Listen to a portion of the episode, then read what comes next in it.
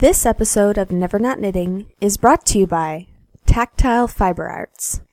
Visit the shop online at www.tactilefiberarts.com.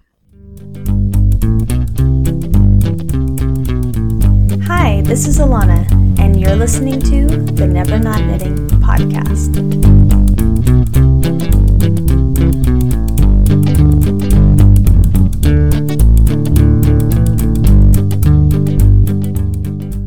Hello, everyone, and thanks for joining me today for episode 59 of Never Not Knitting. First things first, I have a drawing winner to announce from last episode's drawing giveaway.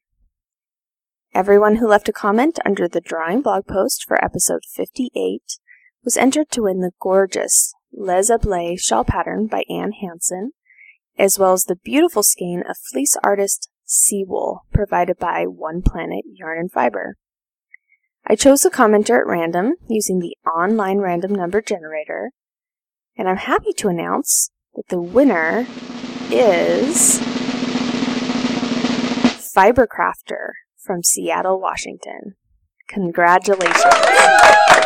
So please, if you just heard your screen name called, get in touch with me right away so that I can get your shipping information and so that I can get this prize mailed right on out to you. Thanks to everyone who participated. And be sure to listen to the rest of this episode because I'll be announcing a new drawing for you to enter at the end. So, as always, I'd like to start off today's show with a knitting update. Unfortunately, life's been a bit crazy around here the past few weeks, so I don't have quite as much knitting to report on as I would like to. In the last episode, I shared with you my current knitting obsession, the Rocky Coast cardigan. And, well, as an update, that obsession is still burning strong. Although I have absolutely no idea how I would have the time to actually, you know, knit the cardigan. I keep thinking about it on a daily basis though. And I know I'm not alone here with this. Many other knitters have noticed this cardigan as well. It's gotten to be rather popular. I've seen many projects pop up over the last few weeks on Ravelry, and it's even made it into Ravelry's top 5 pattern list. Like many knitters, though, I've had a really hard time deciding which yarn to use, if this Rocky Coast fantasy of mine does ever turn into reality. The pattern calls for a worsted weight yarn knit on size 10.5 needles. And the original sample is made in the Fiber Company Organik, which is an amazing single ply wool silk alpaca blend. It's a beautiful yarn. Now, if I wanted to be practical, I have several yarns at home from my stash that would definitely work for this sweater, but just none of them are quite what I'm looking for. For instance, I have a sweater's worth of the Organik in my stash right now, but it's a very dark navy blue, and I don't really wear navy blue. So, although that yarn would work, what's the point if I'm never going to wear it, right? And also, I wasn't really planning on using a dark color for this pattern. It's a beautiful cable, and I just feel like it wouldn't show up quite as much as I would like it to in a dark color. So there's that. Then I also have a sweater's worth of Malabrigo worsted in the Polar Morn colorway, which is actually an ideal color for the sweater because it's this lovely light grayish blue, which is an opposite problem because it's the exact right color. A long time ago, you might remember me talking about starting the Vine Yoke cardigan by Ysolda out of this yarn, but I kind of lost interest in that sweater over time, and I wasn't sure if the fit was going to end up right, and it's been unfinished for, well, years now, so I would be totally willing to rip that out and use on something else. And like I've said on this podcast before, Malabrigo is wonderful. It's soft, it's squishy, it would make a gorgeous sweater a gorgeous sweater that you can't wear for long. Yes, it is my fear that this single ply, super soft yarn, knit at a very loose gauge like this, would pill like crazy. And that's kind of the standard problem with single ply, especially Malabrigo. And in my opinion, it's this yarn's only downfall. If it didn't pill, I think I might make everything in Malabrigo. And since I'd like to make this cardigan and, you know, like, and wear it for a while, maybe even over the course of a few years, I think that this option is out, unfortunately. Especially since I shortly will be carrying around a new baby all the time, which would be a lot of friction against the fabric, which would probably lead to even more pilling for me, so. Yeah, probably not the best choice, I don't think. So, finally, in my stash, I also have a sweater's worth of Karabella Aurora 8 yarn that I've been holding onto forever. Now, this yarn is very soft. It's very springy, it's a plied yarn, and it's a worsted weight. It would seem to be the perfect match, and it is. Kind of. The only problem with this yarn is the color. It's off white, which I guess is okay, but it's just boring. There's no color variation of any sort. The color is not as pretty as the cream color shown in the Organik yarn used in the original pattern sample. It's just this basic plied off-white wool. And in saying this, I realize what a yarn snob I am complaining about such a thing. Um, I guess this yarn is practical, but it's just, it's just not exciting. And these days, I'm only interested in knitting things that I really love. I don't like to settle, especially when I'm going to devote hours of my time to a project. Many times when I've settled in the past, I knit the sweater, turns out okay, but I often don't wear it because it's not the right color or sometimes I don't finish it because it's boring. So I'm really, really excited about this sweater, and if I knit it, I want to be sure that I'm really, really in love with this project. And it's going to be something that I'm going to use for years to come. So there you have it. That's my yarn dilemma. None of the yarns I have feel quite right.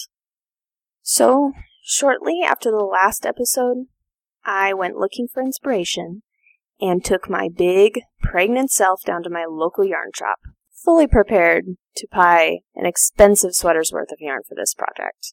But unfortunately, nothing there was quite right either, so I left empty handed. How is it that I'm surrounded by so much yarn at home, so much yarn at the yarn store, and yet I can't find anything? Perhaps I'm just getting pickier the more pregnant I get. Is that a side effect or something? I've kept thinking and thinking and thinking about which yarn to use, and also I've been following the Rocky Coast cardigan knit along in the Coastal Knits Ravelry group, where lots of knitters are showing pictures of their swatches but honestly, it's only has confused me further. When I'm daydreaming about the Rocky Coast cardigan, I just keep thinking of that original sample. The one in the book, knit from the Fiber Company's Organik yarn, in that beautiful cream color called, I think, Arctic Tundra. I fell in love with the photos and I fell in love with the sweater in real life. And at this point, I'm feeling like I just need to not overthink it and just go with what I originally saw, what I originally liked. Maybe I should just do the Organik yarn in a light neutral colorway.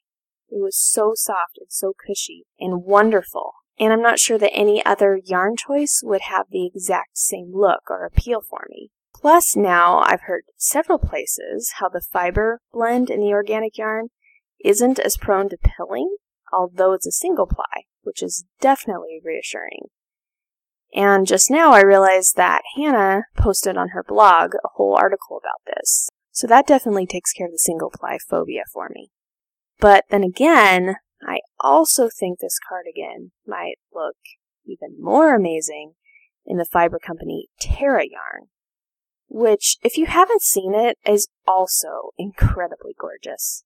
It's a similar yarn, a similar weight and fiber blend, but it has a little bit of this slubby silk running through it, which gives it a bit more interest in texture.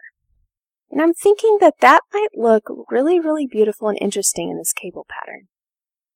So basically, after all of this thinking and fretting over yarn, I think I might have decided on a plan. If I ever do get the time, I'd like to do a swatch out of Terra, and if that doesn't work out the way that I would like it to, I'll just make it out of the Organik, because I know that that yarn will definitely work out nicely for this pattern, and that I'll like the result. So yes, that is what I'm going to do about that. So, other than this out of control indecisiveness, I've still been plugging away on my baby projects. I'm still working on that Gramps cardigan pattern, and in a random fit of startitis, I started a few more projects as well. While on Ravelry the other night, I stumbled upon the Puerperium cardigan pattern, and I had a must cast on for that sweater right now moment. Pregnancy sure can do funny things to a person. This little baby sweater is a free pattern in a newborn size, and it's a very simple, practical little sweater that buttons up on one side, and it's very sweet. It looks super practical, like the type of little sweater that would be so easy to put on your baby, one that you would use all the time. So, I was on Ravelry, I saw the picture, and I thought, my little baby boy needs that sweater, and in multiple colors. And, like a madwoman, I dove into the stash headfirst and stayed up until 3 a.m. knitting. I told you, pregnancy can make you act crazy. Well, several days later, I'm still working on that first sweater out of a fiber company yarn called Acadia, which is this tweedy, soft, textury DK weight, and it's coming along really beautifully. But I'm pretty sure that although I originally selected several yarns for several versions of the sweater that crazy night, I think that there's only going to be just this one. It's a great little pattern and I love it, don't get me wrong, but you know, I have a Rocky Coast cardigan to swatch for. Remember? In that fit of startitis I just mentioned, I also cast on and completed two small little projects out of two baby books I've been wanting to knit from. I've had this gorgeous skein of Becoming Art handspun from a few stitches ago that I've been deathly afraid to actually use for quite a while. But the other night, I figured, now who is a better recipient for a lovely hand knit out of a special yarn than a very special, precious newborn baby.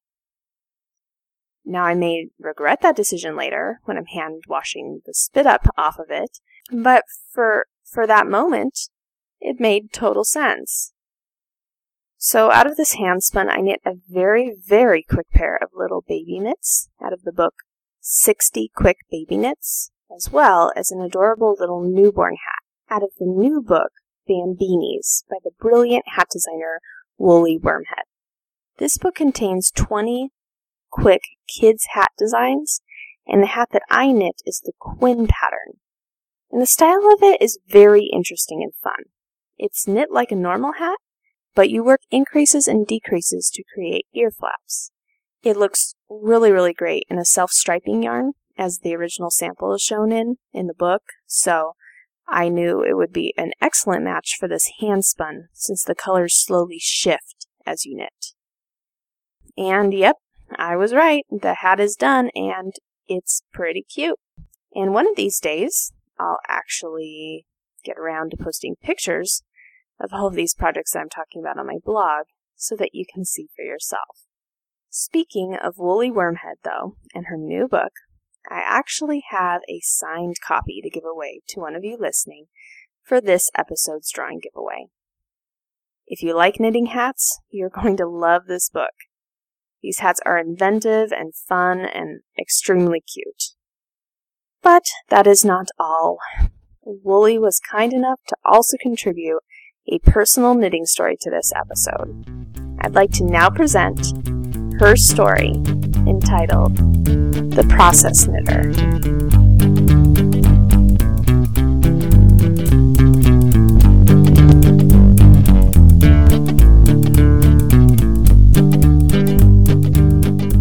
My mum taught me to knit when I was very young. I was three to be precise. I don't remember the first steps, being shown the basics, the knit and purl stitches, but I do remember pestering her when I was about four, wanting to know how to knit moss stitch and ribbing and a whole bunch of other stitch patterns on what little precious yarn I had. From then on in, my dolls were never short of clothes. Also sewing from a young age, my thirst for more never waned. Birthday and seasonal gifts from my crafty aunts were often their leftover balls of yarn or scraps of fabric, and those were the best kind of gifts ever. My mum gave me most of her old metal knitting needles, all the ones left to her by her mum, and before I'd even reached double figures in age, I had a pretty impressive stash. Not content with making clothes for my dolls, I soon moved on to me-sized items, and my first ever knitted piece for myself was a jumper. I went straight for the big commitment stuff. And so, at the grand old age of ten, I'd knitted my first ever non-doll sized jumper. Except it seemed to take forever to finish, because I needed my mum to show me how to pick up stitches for the neckband, and it needed doing when I wanted it done. And I remember that my mum had more important things to do that day, like cook dinner or buy groceries. So I had to wait what felt like a very, very long time. It wasn't a fussy jumper. It was a simple stocking stitch piece with ribbed welts and cuffs, a crew neck style with basic fitted shoulders. It was seamed. Circular knitting was an unknown thing to us back then in the knitting dark ages. It was knit from a crepe yarn that was popular at the time, most likely made from polyester. I don't remember exactly. The lady who ran the local shop, which, which was of the poorly lit and dusty variety, was keen for us to use this yarn because it was new and revolutionary and was supposed to wash well. It had a funny texture, and I didn't especially like it. I swear it squeaked when worn. But it was the only yarn they had that wasn't fluffy, and it was very important that my yarn wasn't fluffy. And of course, it came in black. I quickly realised that knitting from patterns wasn't really for me. I was too adventurous and keen to push myself beyond what I already knew. There wasn't much else available to me. The local library was small and it didn't stock knitting books. The local yarn shop only stocked dusty old patterns supplied by the yarn company that I suspect had been there for a long, long time. Certainly not the types of garments that a knitter about to enter her teenage years would want to wear. So one day, armed with some black polyester crepe yarn and my old UK size 10 knitting needles, I set about doing some maths. I calculated how many rows and stitches I got to a certain amount of inches, mostly unaware of the merits of checking gauge, as it wasn't something we really did. We normally just cast on for the recommended size and hoped for the best. But I was good with maths, and I knew that if I wanted to write a pattern for myself, I needed to know a few things. I sat down with a pencil and some graph paper and set about writing a pattern for a single-sized raglan roll neck jumper. And you know what? It fit. It was a little short in the arms and it could have been longer in the body, you see, I've made the jumper to the size that I always knit in my jumpers, the size the knitting patterns told me I should be. I was yet to learn about ease and how different my body was to the standard. But I was thirteen, and a little impatient. And it didn't really matter anyway, because this was the 1980s and the individual look was in. So I went on like this for a few years, either designing jumpers to fit me, eventually learning that I needed to measure myself as my body kept changing shape, or adapting patterns that I found in the few places that I could look for them. It was mostly always jumpers. I remember knitting a few pairs of fingerless gloves, which were a 1980s must-have, and the odd pair of socks and maybe even a scarf or two. There was a patchwork blanket in there somewhere too, made up from all the test squares knitted from my first copy of the Harmony Guide. But mostly just jumpers. And most of the time, once they were knit, I never really wore them. And I never really knew why. So I just gave them to my mum. During the 70s, my mum had collected every edition of the Golden Hands and Crafts magazine. Bereft of a well-stocked library, and having exhausted everything my mum and aunts could teach me, these magazines were my best friend, my crafting mentor. They'd guided me through my early knitting years with their patterns for the Sasha and Gregor dolls. I even made my own rag doll from within those pages. And as time went on, and as I moved beyond the patterns, I learnt about a number of new to me, and probably new to my mum, knitting techniques.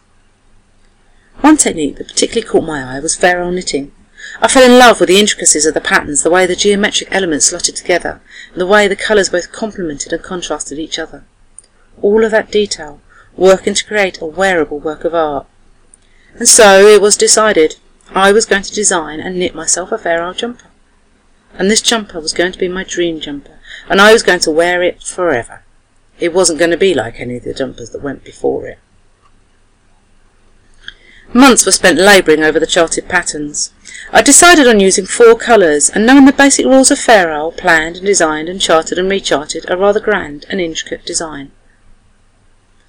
Once I was happy that the design was going to work, I had to think about finding a suitable yarn. This was now a couple of years on from my first design attempts, and I'd recently discovered another yarn shop that was a bus ride away. This shop opened up a whole new world for me because they stocked wool. Not much of it, but wool it was, and cotton and other non-squeaky yarns. And so I went, having saved my pennies, and bought a kilo of wool. Now, I wasn't new to dyeing at this point, and I decided rather firmly that I was going to dye the colours myself for this jumper, as the colours I wanted weren't available. The problem was that I'd only dyed cotton fabric before, with old bottles of Dylon solution given to me by my crafty yarns, back in the day when Dylon came pre-mixed in a bottle from the hardware shop. Not really knowing how to dye wool, I wrote a letter to Dylon explaining my plans, how much yarn I had, etc., and what I wanted to do with it. Within a few weeks, I'd had a reply back, and I was all set. Everything was coming together perfectly. It was as if this jumper was meant to be.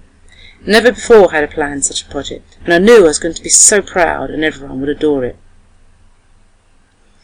Each 100 gram ball of wool was skeined and soaked ready for the dye bath. I'd calculated roughly how much I needed for each colour, and without hesitation went about dyeing the wool. And every colour came out as I'd hoped, and not a single section of uneven dyeing was to be found in any of the ten skeins. The colours were rich and deep and worked together wonderfully. It felt like an age waiting for those skeins to dry. It was winter, and the wool wasn't going to hurry for me. But the promise of a beautiful jumper somehow gave me patience, and after a week of natural dyeing, those skeins were wound and I cast on. It was such an exciting moment. Months and months of careful planning had finally come to fruition, and I was now knitting the best jumper ever. I followed my hand-drawn charts meticulously, and it took a very long time to knit. I worked out how to get even tension when changing the colour and how to wrap the yarn to avoid tangling. Knitting this jumper was a huge learning curve, yet everything fell into place. Not a single stitch was unpicked, and once I'd cast on, I knit all the way to the end. Eventually, a year or so after I dreamed up this Fair Isle jump, it was finished. Tentatively, I put it on and went and stood in front of the mirror to see how well my dream jumper looked. And how did it look? Well, I couldn't stand the sight of it. It's not that I disliked it. I loved it for everything that it was. It's just that I didn't like it on me, and I knew almost instantly that I would never wear it. So, just like most of my other hand knit jumpers before it, this one found a new home with my mum. Now I know that I'm a process knitter, not a product knitter. And of all the hats I've knitted, I don't wear any of them, unless they're black.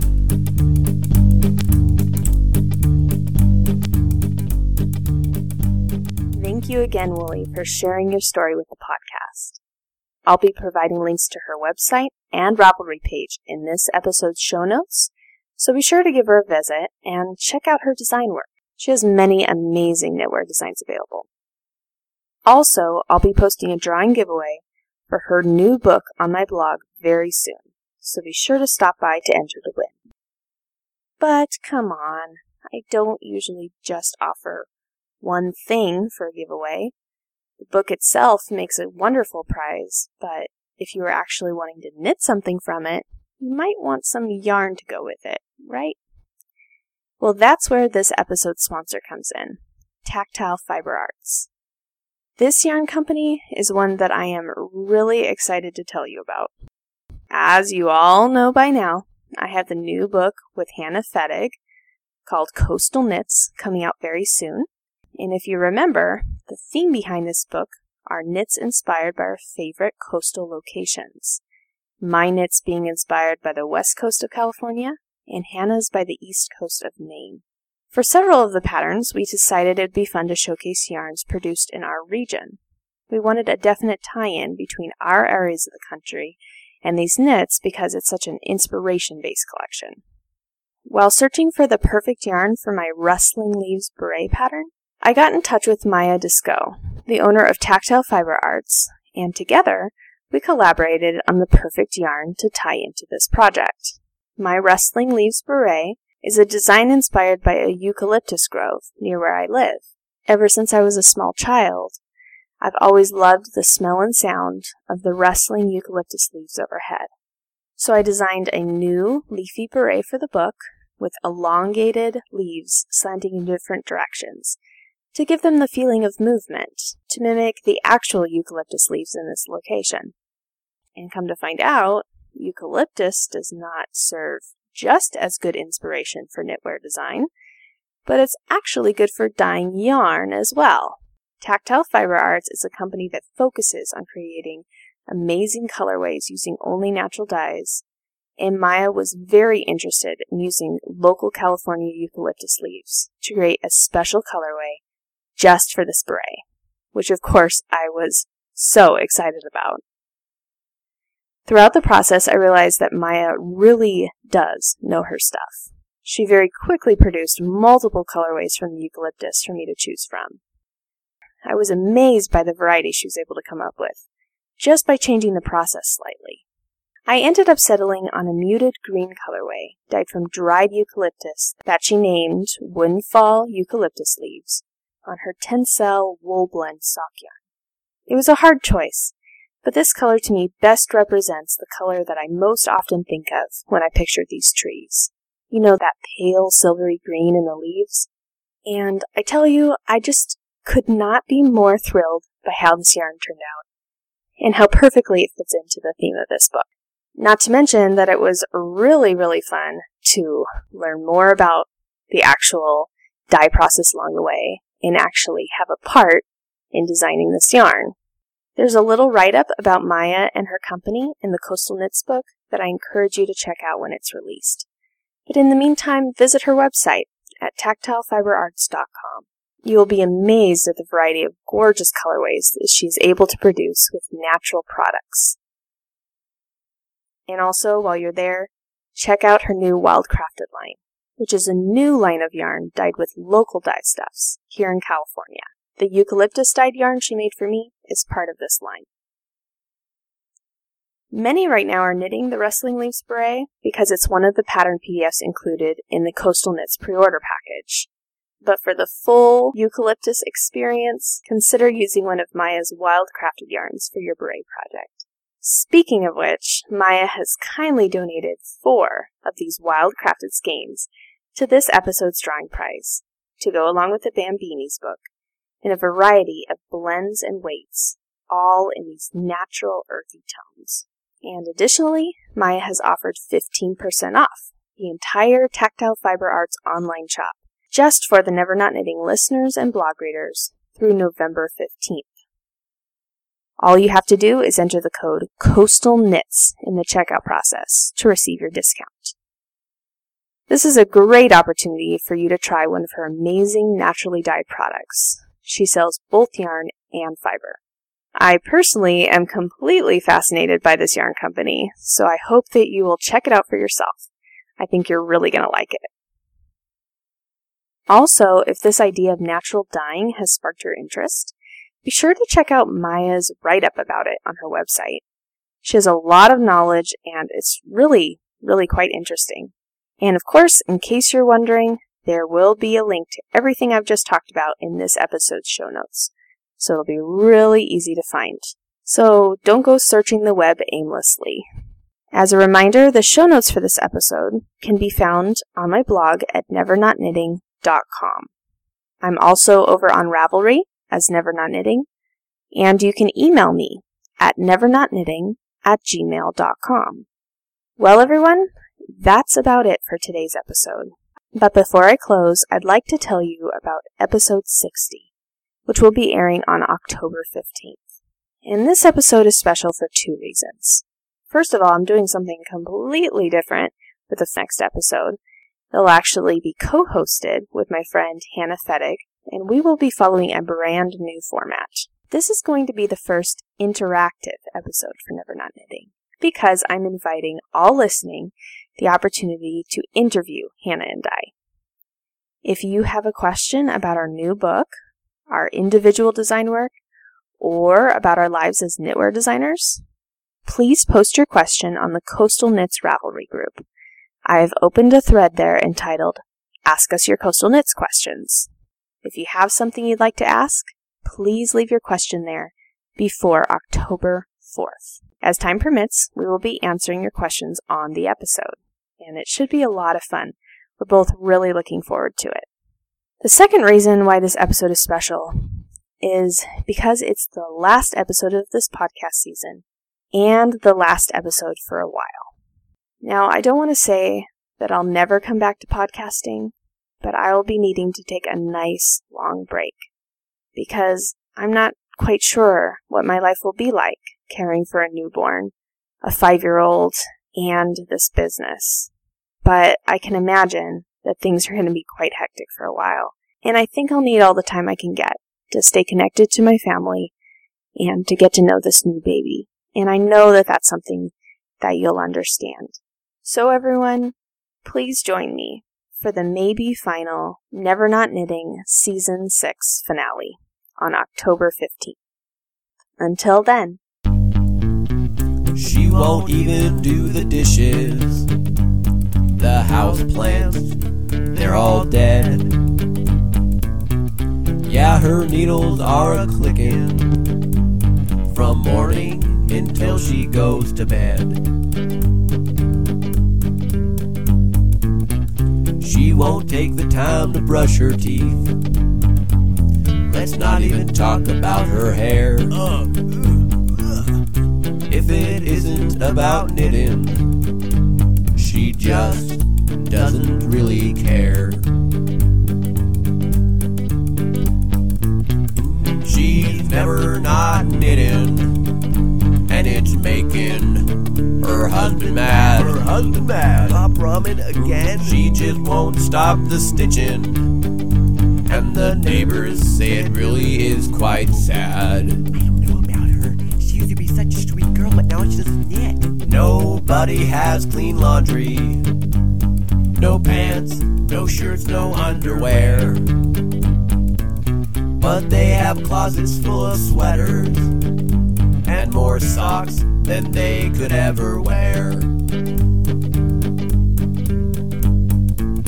There's yarn in the fridge, in the cupboards, the bathtub and pantry. Even in the washer and dryer. That's why she can't do any laundry. I need some clothes. She's never not knitting, and it's making her husband mad. Her husband mad. I'm filing for divorce. She just won't stop her stitching, and the neighbors say it's really getting bad. She's taking pictures of socks again. Oh, poor girl. The house is burning up in Call flames. 911. Her husband says, Get up, let's go. But she can't set down her project. She says, Just let me finish up this row. She's never not knitting, making her husband mad. Her husband mad. She just won't stop her stitching, and well, she's losing all she had.